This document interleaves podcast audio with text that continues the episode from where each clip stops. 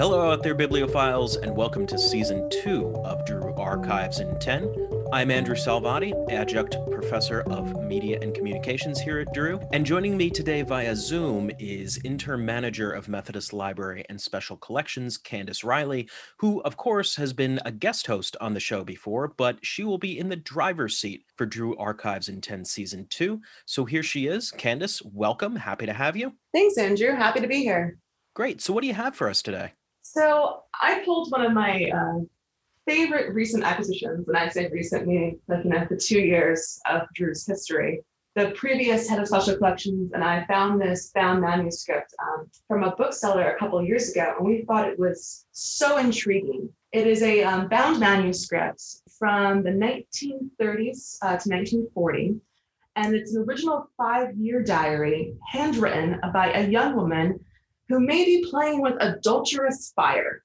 And her name is Eliza Callaway. Okay, so, yeah, I can I can kind of date it 1930s. We have this great font that kind of looks a little Art Deco on the cover here. We do, and unfortunately, the um, it's not in the best condition. Yeah. It was heavily used, but that's what makes this diary so exciting. So I don't know if you know what a five-year uh, line a day diary is. Uh, no, no, I don't think I've heard of that before. So a normal diary or journal has those empty, you know, places for you to write your entire entry, like dear diary, dear journal, this is what I did today, kind of thing.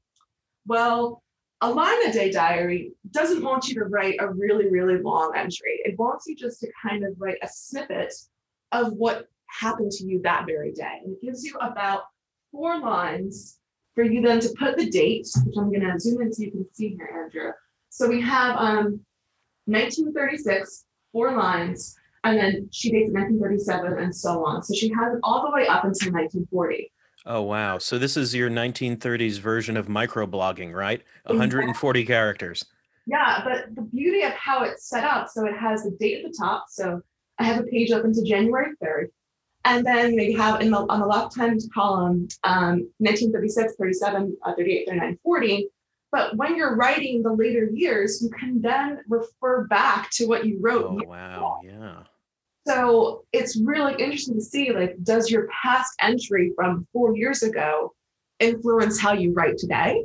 Um, or are you just focused on what you experienced today in that moment and want to record it? Oh, wow. That's really cool. It's really cool. And actually, this type of diary or journal format has come back into vogue. So um, even on Amazon and Barnes and Nobles and other booksellers, you can go and buy a line a day diary or journal and have the same kind of experience. So it's usually a five year format. There may be a 10 year one out there, but you can then record just a little snippet of your day and then each year reflect back on it. So if you don't want to write anything long for that day, this is a great thing for you to kind of get involved in.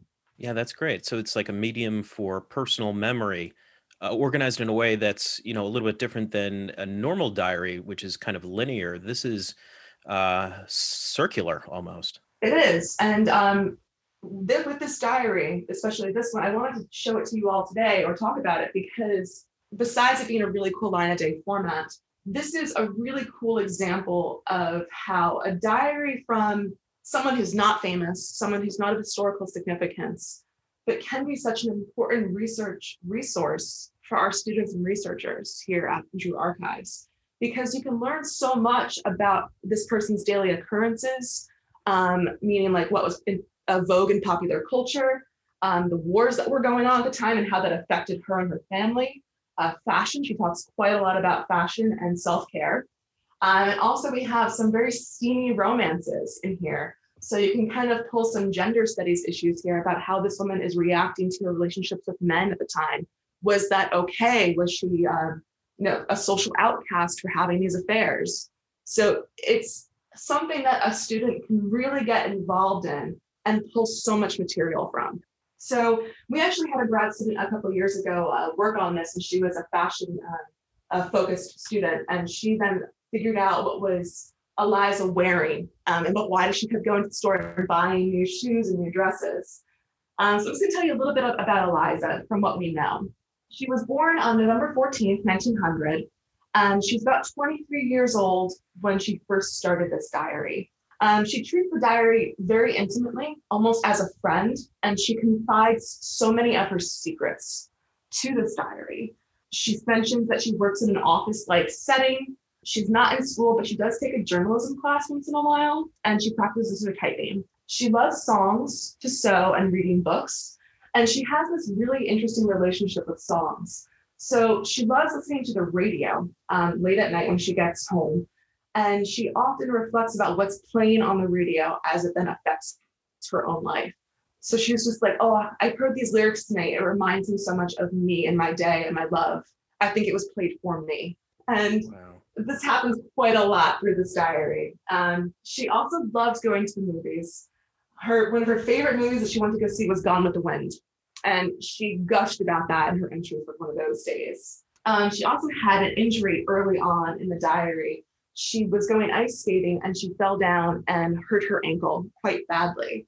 And with that incident, she and then had to go see a physical therapist um, or the chiropractor to look at that ankle.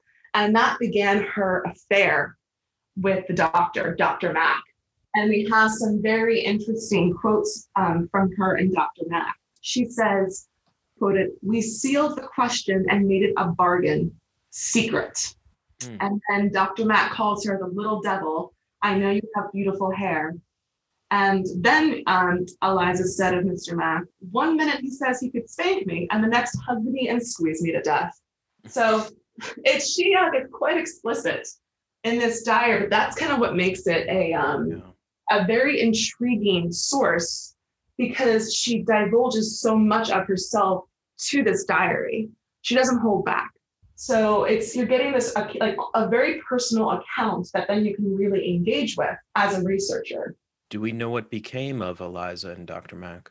I am assuming I haven't uh, completed to the end of the diary. There, there are quite a lot of pages, and uh, she she fills them all. He um, ends up having many other beaux, and she mentions okay. these beautiful summer romances of um, getting like kissed on the front porch um, or walked home by her beau. Um, and then Dr. Matt kind of fades into the background. Um, he was a married man.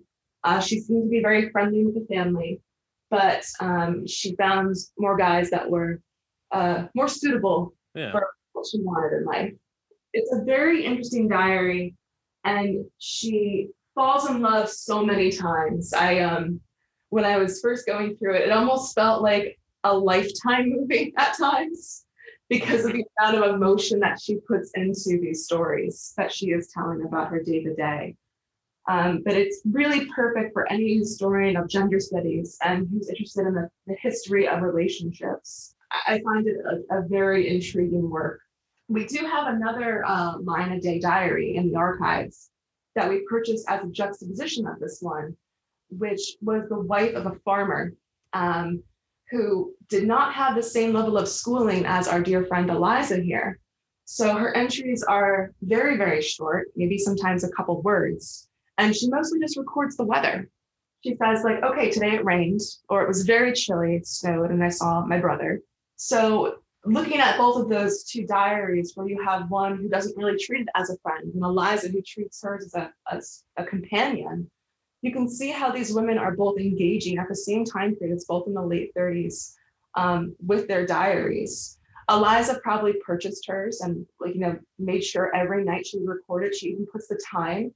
Uh, she seemed to be a night owl. Usually have the entries between like 10:30 and 1 a.m. Oh yeah, I can see that. Yeah, and where the other um, woman, she doesn't really re- record much since she misses many days. Uh, no times are added, and it's just really the weather and if a family member comes over for that day. Um, so you're seeing here the difference between um, more of a rural woman in that time period and Eliza, who's more of like engaged in city life and going out and wanting to really experience everything in popular culture at that time. Sure, that's what I was going to ask. Is do we know where both of these women lived?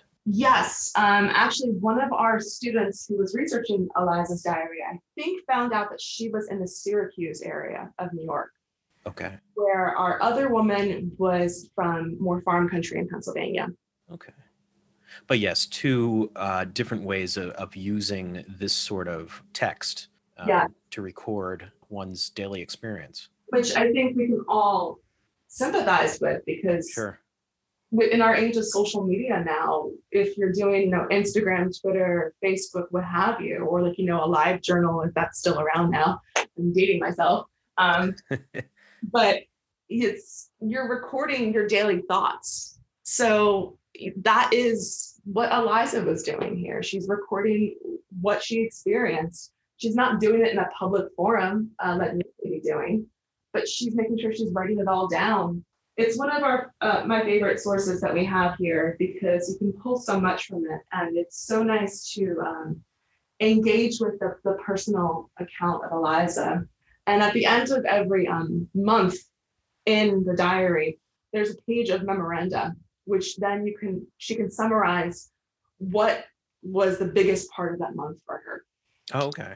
Um, which is kind of nice she can she's reflecting constantly and I mentioned earlier how um, she can, could, with this type of style of line a day diary, you can reflect on your previous entries. There was one day I remember reading that like the, the earliest entry in, in 1938, she made popcorn and she loved it. And then in actually 39 or 40, she made popcorn again and she goes, I ate it all. so it was so funny that she probably saw her earlier entry and was like, oh, popcorn sounds delicious. I think I'll make it again. And then she ate the whole thing. So she was inspired by her previous self to kind of uh, get into that popcorn bucket. Well, what a fascinating resource for uh, students and, and faculty members um, to come check out if you're interested in general history or social history, uh, the, experience of being a young woman in the 1930s, early 1940s. Um, I can even see, you know, a media studies perspective here in terms of, you know, reception from what you said, Candace, about her recording her experience of of listening to the radio. So this is this is a fascinating source. Absolutely. And she does give a little bit of some movie reviews in there. So, oh, great. A little film critic as well. Thanks so much for sharing this with us, Candace. Sure, happy to.